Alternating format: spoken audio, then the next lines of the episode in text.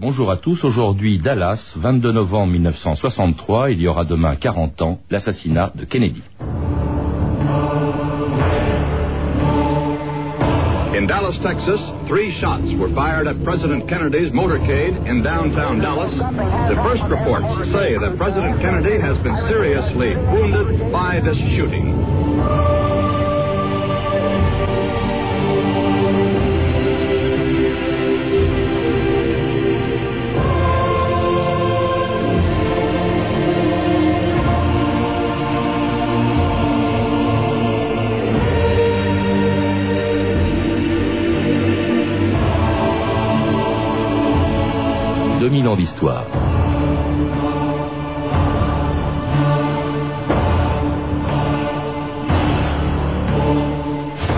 Il est un peu plus de midi quand dans la voiture du président des États-Unis, la femme du gouverneur du Texas montre à Kennedy la foule qui l'accueille ce jour-là dans les rues de Dallas. Monsieur le Président, lui dit-elle, vous ne pourrez pas dire que Dallas ne vous aime pas. Quelques minutes plus tard, quand le cortège présidentiel entre dans Elm Street, un cinéaste amateur déclenche une caméra dont tout le monde connaît aujourd'hui les images. À 12h30 exactement, Abraham Zapruder voit dans son objectif la tête de Kennedy basculer en avant. Au même moment, un journaliste d'une radio locale entend et enregistre lui aussi les coups de feu qui vont tuer un des présidents les plus célèbres de l'histoire des États-Unis. C'était il y a 40 ans à un jour près, le 22 novembre 1963.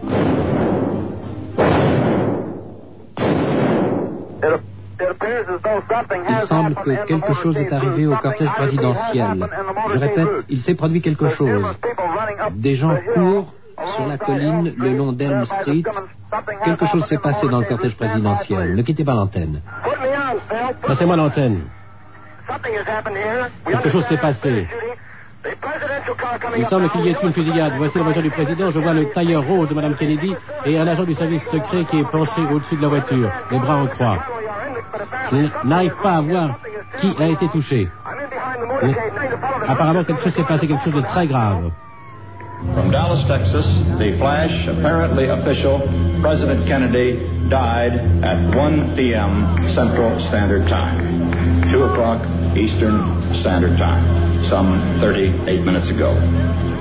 Claude Moisy, bonjour. Bonjour. C'était Walter Cronkite annonçant la mort de Kennedy le 22 novembre 1963. Dans un livre que vous venez d'écrire sur Kennedy, vous dites que cet assassinat fait partie des moments, évidemment, dont on se souvient toute sa vie. On sait même très longtemps après euh, l'endroit où on était, ce que l'on faisait ce, ce jour-là. Vous-même, je crois, vous étiez à Washington.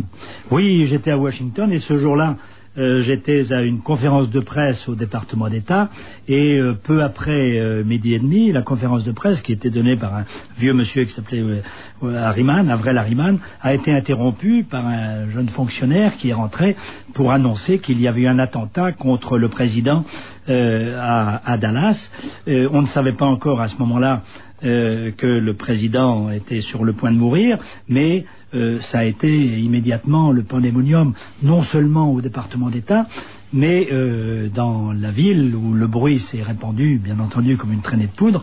je n'étais pas à New York ni aux États-Unis le 11 septembre 2001, mais j'imagine que le choc euh, qui s'est répandue, l'onde de choc qui s'est répandue à travers les États-Unis et au-delà des États-Unis dans le monde euh, le 22 novembre 1963, euh, à mon souvenir, n'a pas pu être très différente ni très inférieure à celle euh, du 11 septembre. Oui, d'autant plus que tout le monde a dû se précipiter vers, bon, bien sûr, les radios. Euh, il y avait déjà beaucoup aux États-Unis, beaucoup de télévision. Alors, on, suit ce qui se passe minute par minute.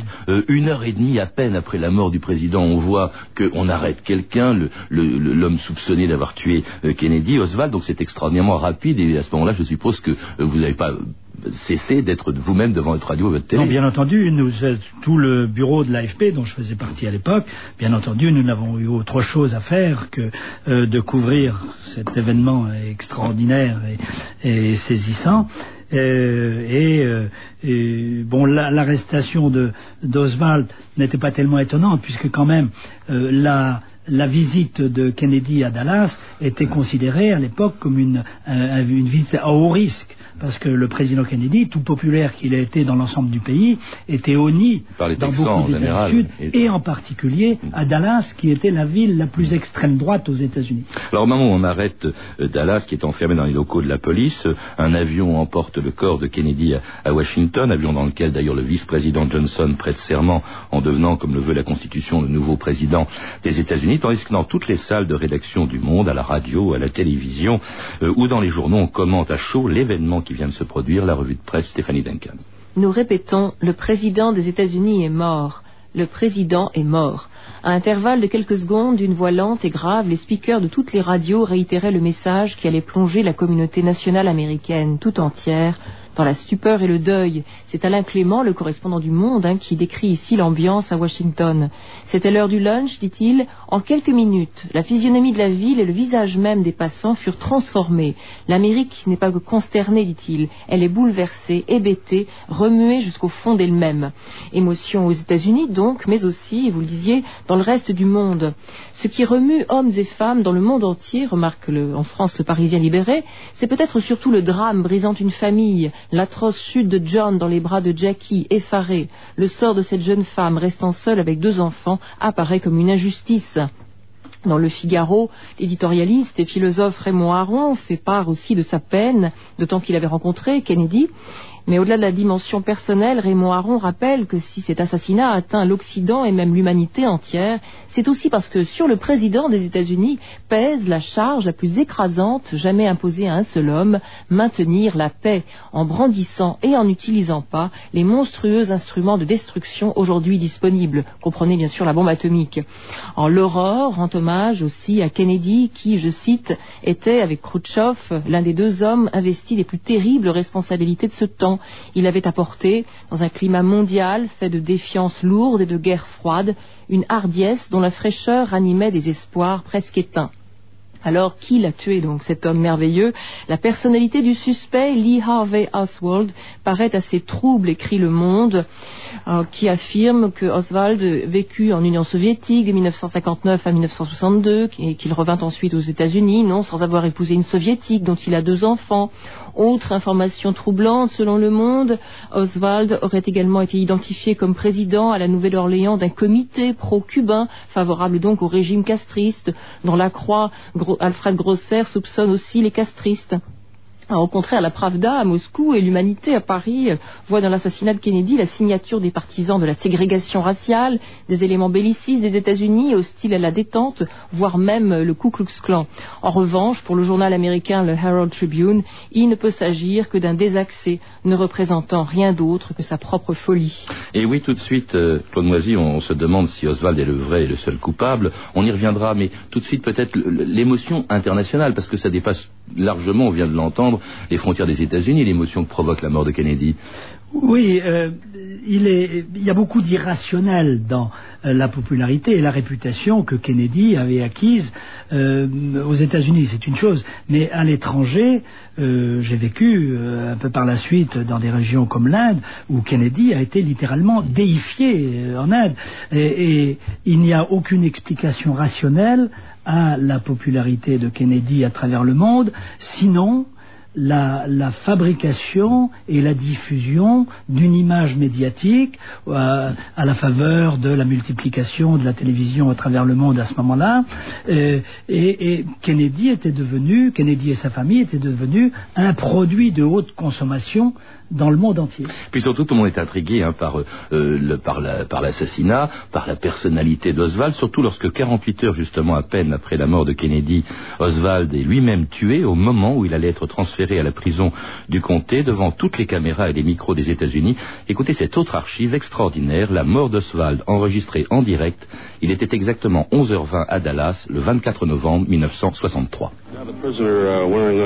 Et maintenant, le prisonnier a mis un pull au-dessus de son t-shirt est dirigé vers une voiture de la police. C'est le capitaine Fritz qui l'emmène. Et voici le prisonnier. Il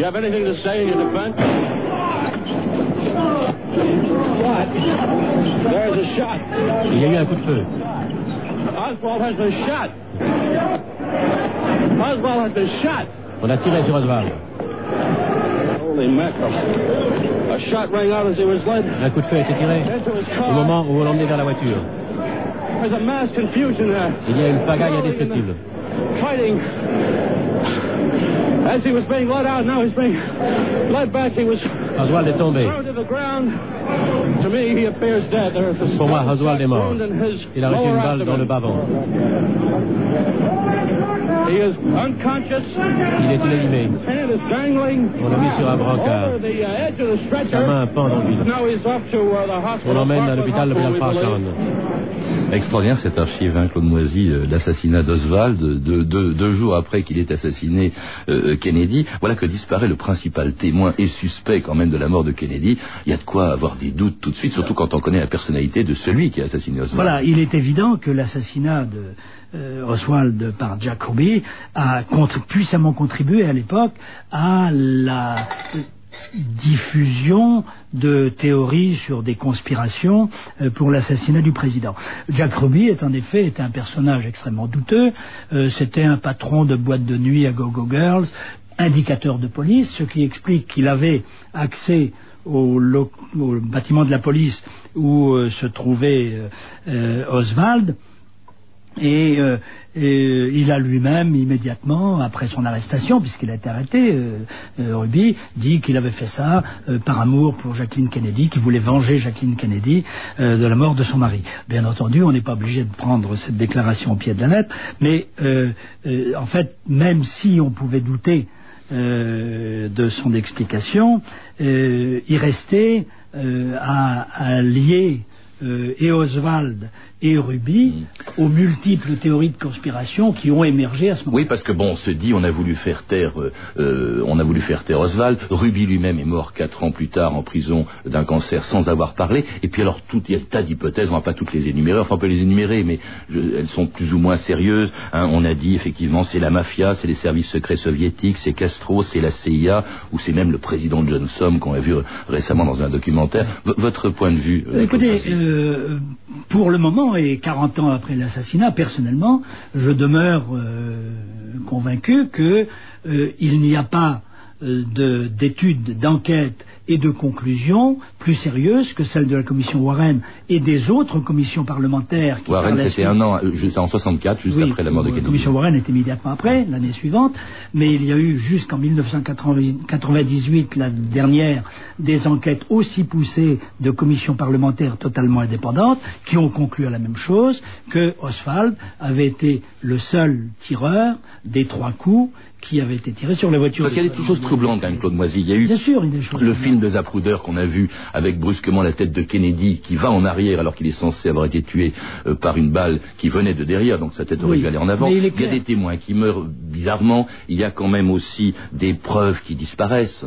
Oui, mais alors, si vous les les preuves qui disparaissent, si vous prenez n'importe quel énorme dossier euh, judiciaire ou d'enquête policière dans n'importe quel pays du monde, il y a toujours à un moment donné des pièces qui disparaissent, qu'on ne retrouve pas, qui s'égarent, qui peut-être même ont été volées. Alors les pièces qui disparaissent, ça veut dire les gens qui meurent dans l'entourage, soit de Kennedy, soit de Ruby, soit d'Oswald, vous prenez n'importe quelle personne aujourd'hui dans Paris, et puis euh, dans trois ans, vous demandez dans son entourage combien il y a de gens qui ont eu des accidents de voiture, qui ont eu un cancer, vous avez à peu près la même proportion que autour de l'affaire Kennedy. Non, personnellement, et après avoir quand même euh, étudié, euh, si on pense pas mal, je- il n'y a qu'une théorie qui me paraît, qui m'aurait paru à l'époque euh, logique et qui aurait pu expliquer un complot pour tuer Kennedy, c'est l'explication castriste. Parce que les Kennedy avaient à de multiples reprises essayé de faire assassiner Castro à travers la CIA et d'autres organisations secrètes. Ils ont toujours échoué. Donc il n'aurait pas été ni étonnant euh, ni scandaleux que Castro lui renvoie l'ascenseur. Alors aucune preuve n'ayant été apportée pour étayer les hypothèses avancées justement sur la mort de Kennedy, en dehors de celle de l'assassin unique hein, qui était euh, Oswald, oublions-les un petit peu parce que la vie de Kennedy quand même ne se résume pas à son assassinat, c'est aussi un destin et une politique qu'il annonçait un an, deux ans et demi pardon avant sa mort, le jour de son investiture, le 20 janvier 1961. To all Americans, I say that uh, the next four years are going to be difficult and challenging years for us all. À tous les Américains, je dis que les quatre prochaines années seront des années de difficultés et d'épreuves pour nous tous. L'élection a été serrée, mais nous savons tous, je pense, qu'il faudra un effort extrême dans les prochaines années pour que ce pays traverse en sécurité les années 60. Je demande votre aide et je peux vous assurer que je me dévouerai entièrement aux intérêts des États-Unis et à la cause de la paix dans le monde entier.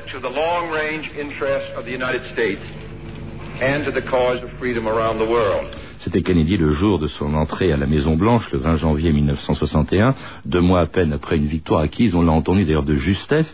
Or, Kennedy est devenu le président le un président extraordinairement populaire euh, immédiatement après son, son arrivée à la Maison Blanche. Comment expliquer cette popularité, Claude Moisy? Est-ce que c'est sa jeunesse d'abord? Il avait 46 ans quand il a été élu. Oui, c'est l'aspect le plus étonnant de, de l'histoire et du mythe Kennedy, c'est d'analyser comment comment il est venu.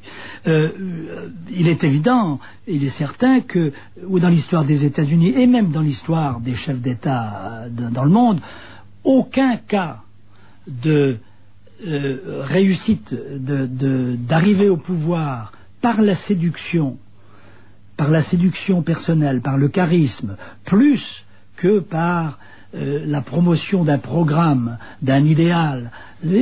Kennedy est vraiment un phénomène parce que son ascension au pouvoir aux États-Unis, qui a été manufacturée essentiellement et longtemps avant l'élection de 1960 euh, par son père, qui disposait d'une fortune considérable et qui avait décidé qu'un de ses fils euh, serait le président des États-Unis. Donc il a fait, la famille Kennedy tout entière a fait une utilisation formidable des médias mm. pour projeter et aux États-Unis et par conséquent à travers le monde, puisque les États-Unis étaient déjà culturellement une puissance dominante à l'époque, l'image d'une famille modèle, l'image d'un politicien modèle, de renouveau par la jeunesse d'un chef d'État, et, ça a marché. Il n'y a pas le courage aussi de cet homme, parce qu'on a su, peut-être qu'on l'a su après, je ne sais pas si on m'en parlait à l'époque, d'un homme qui était, qui souffrait terriblement. Mais c'est le côté le plus extraordinaire de la réussite de Kennedy et de la survivance euh, de ce mythe de la jeunesse et de la force et du dynamisme de Kennedy. Kennedy était un homme malade toute sa vie. Il a failli mourir depuis l'âge de deux ans. Il a reçu trois fois l'extrême onction dans sa vie. Il était perpétuellement euh, bourré d'amphétamines, de médicaments, de piqûres. Il avait un corset euh, constamment. C'était un homme très malade, mais qui parvenait par un courage étonnant et extraordinaire à donner une image d'un jeune sportif, radieux, énergique. Séduisant. C'est hein. séduisant, bien entendu. Beaucoup de femmes aussi, on le sait maintenant. Ah ben, mais ces campagnes électorales, euh, depuis sa première, ont été faites d'abord, et encore une fois par la famille, sa mère, ses sœurs, par les femmes. La conquête, la conquête de l'électorat féminin. Ah ben non, mais si vous parlez de l'aventure, c'est autre chose. Mais ça, c'est une constante dans toute la famille Kennedy. Les grands-pères, le père, ont tous été célèbres par leur maîtresse. Le père a été l'amant de Gloria Swanson, qui était la plus grande star de l'époque, alors que lui était producteur de cinéma à Hollywood. Et les fils, je ne dis pas le fils euh, Jack, mais les deux fils Kennedy ont eu on pas dire qu'ils ont été l'amant de Marilyn Monroe, mais ont eu une aventure avec Marilyn Monroe, tous les deux. Avec, il y a eu une séance extraordinaire d'ailleurs. Euh, à New York, euh, pour l'anniversaire des 46 ans de, euh, du président Kennedy, où, où Marilyn Monroe moulait dans une robe extraordinairement suggestive, a, qui était à chanter d'une voix déjà assez affinée, Happy Birthday, Mr. President. Mais il faut dire que Jackie Kennedy, la femme du président, avait refusé de venir à cette séance qui faisait éclater aux yeux du monde l'attrait que Marilyn Monroe a représenté pour se marier. Ladies and gentlemen, the President of the United States. This President, the late Marilyn Monroe. Happy birthday to you. Happy birthday to you. Happy birthday. birthday, Mr. President. Happy birthday to you.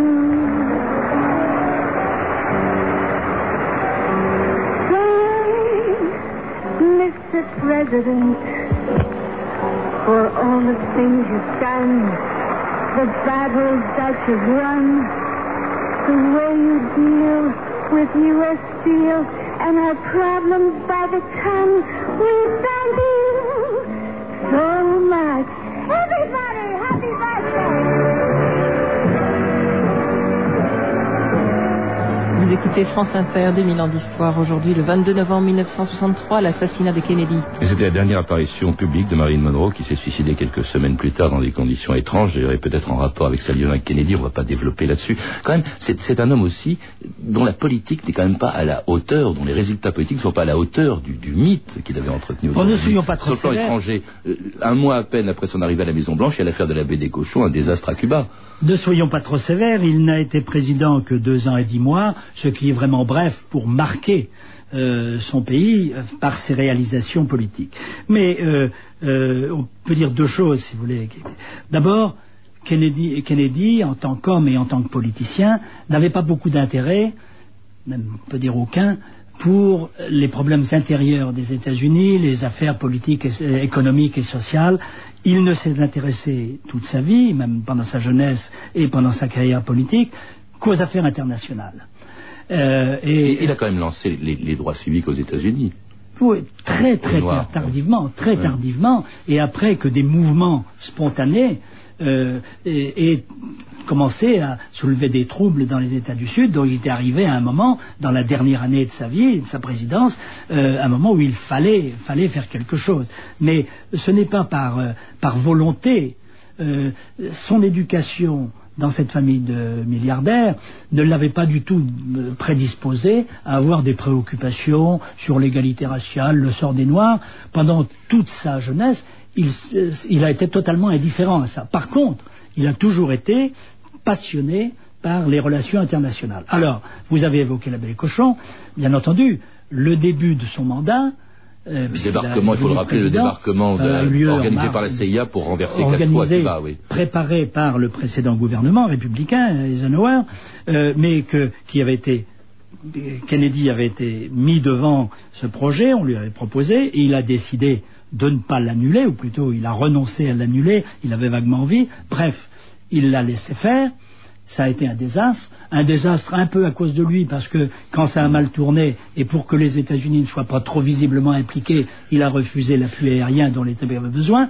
Donc, ça, ça, ça, son mandat commence par un désastre. Mais même plus tard, bon, ensuite un an plus tard, il y aura l'affaire des Un an plus missiles. tard, il il, obtient de Khrouchtchev qui retire, toujours- oui, toujours Cuba, mais il toujours retire, il retire ses missiles, mais il faut pas oublier, on l'a, on l'a pas dit beaucoup en, en Europe, en Occident, Non, que c'est en échange, c'est en échange d'un, engagement qu'il n'interviendrait plus à Cuba et d'un, dégagement de missiles soviétiques en Turquie, et même, c'est, lui quand même qui a envoyé les premiers soldats américains au Vietnam, Claude Moisy. Alors, le Vietnam, c'est autre chose. Euh, bon, sur, sur euh, euh, l'équilibre avec l'Union soviétique, vous avez raison. La- L'affaire des missiles, en fait, ça n'a pas été une victoire américaine, mais un équilibre entre les, les États-Unis et, et- et l'Union soviétique. Mais les- sur le Vietnam, il n'y a pas de doute que l'engagement, bon, les Américains avaient déjà des conseillers au Vietnam, mais la montée en puissance de l'engagement américain au Vietnam a été une invention des frères Kennedy et surtout de l'entourage de brillants jeunes gens, Robert McNamara et tous les brillants jeunes gens de Harvard qui étaient autour de Kennedy et qui ont laissé à Johnson, après la mort de Kennedy, l'héritage d'un engagement au Vietnam dont ils n'ont pas su se dégager avant longtemps. Qu'est-ce qui reste en deux mots, Claude Moisy On a l'impression que c'est une image surtout qui reste, Kennedy, euh, un homme qui communiquait extraordinairement bien, comme on À dit mes yeux, à mes yeux, Kennedy est un faible président, si vous voulez, par rapport euh, aux autres euh, grands présidents de l'histoire des États-Unis, les Lincoln, les, les Roosevelt, même Roosevelt. Mais il est certain qu'il va, je crois, continuer à rester comme un, des Américains les plus euh, célèbres du XXe siècle, à cause de la fabrication d'un personnage médiatique et de l'utilisation de l'image comme mode de, euh, comme méthode politique. Kennedy, à mes yeux, a été le premier président people euh, de l'histoire. Et une image qui va survivre à sa mort. Merci Claude Moisy. On se quitte avec cette archive, le dernier adieu des Américains à leur président, il y a 40 ans, à 4 jours près, le 25 novembre 1963. On est en train de descendre le cercueil du président Kennedy.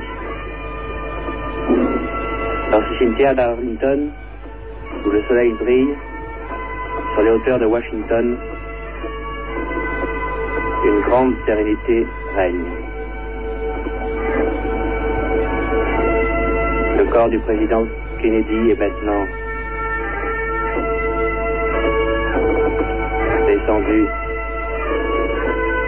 de l'affût où il se trouvait. Il est porté par huit soldats. Tour de mousqueterie maintenant.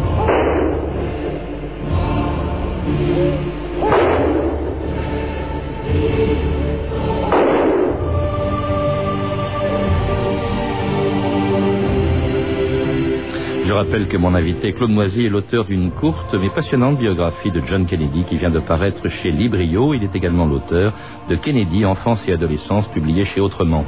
À lire également sur le même sujet JFK de Christophe Lovigny et Vincent Touze, publié par Le Seuil et Jazz Édition, ainsi que le dossier spécial sur Kennedy paru dans le magazine Historia du mois de décembre.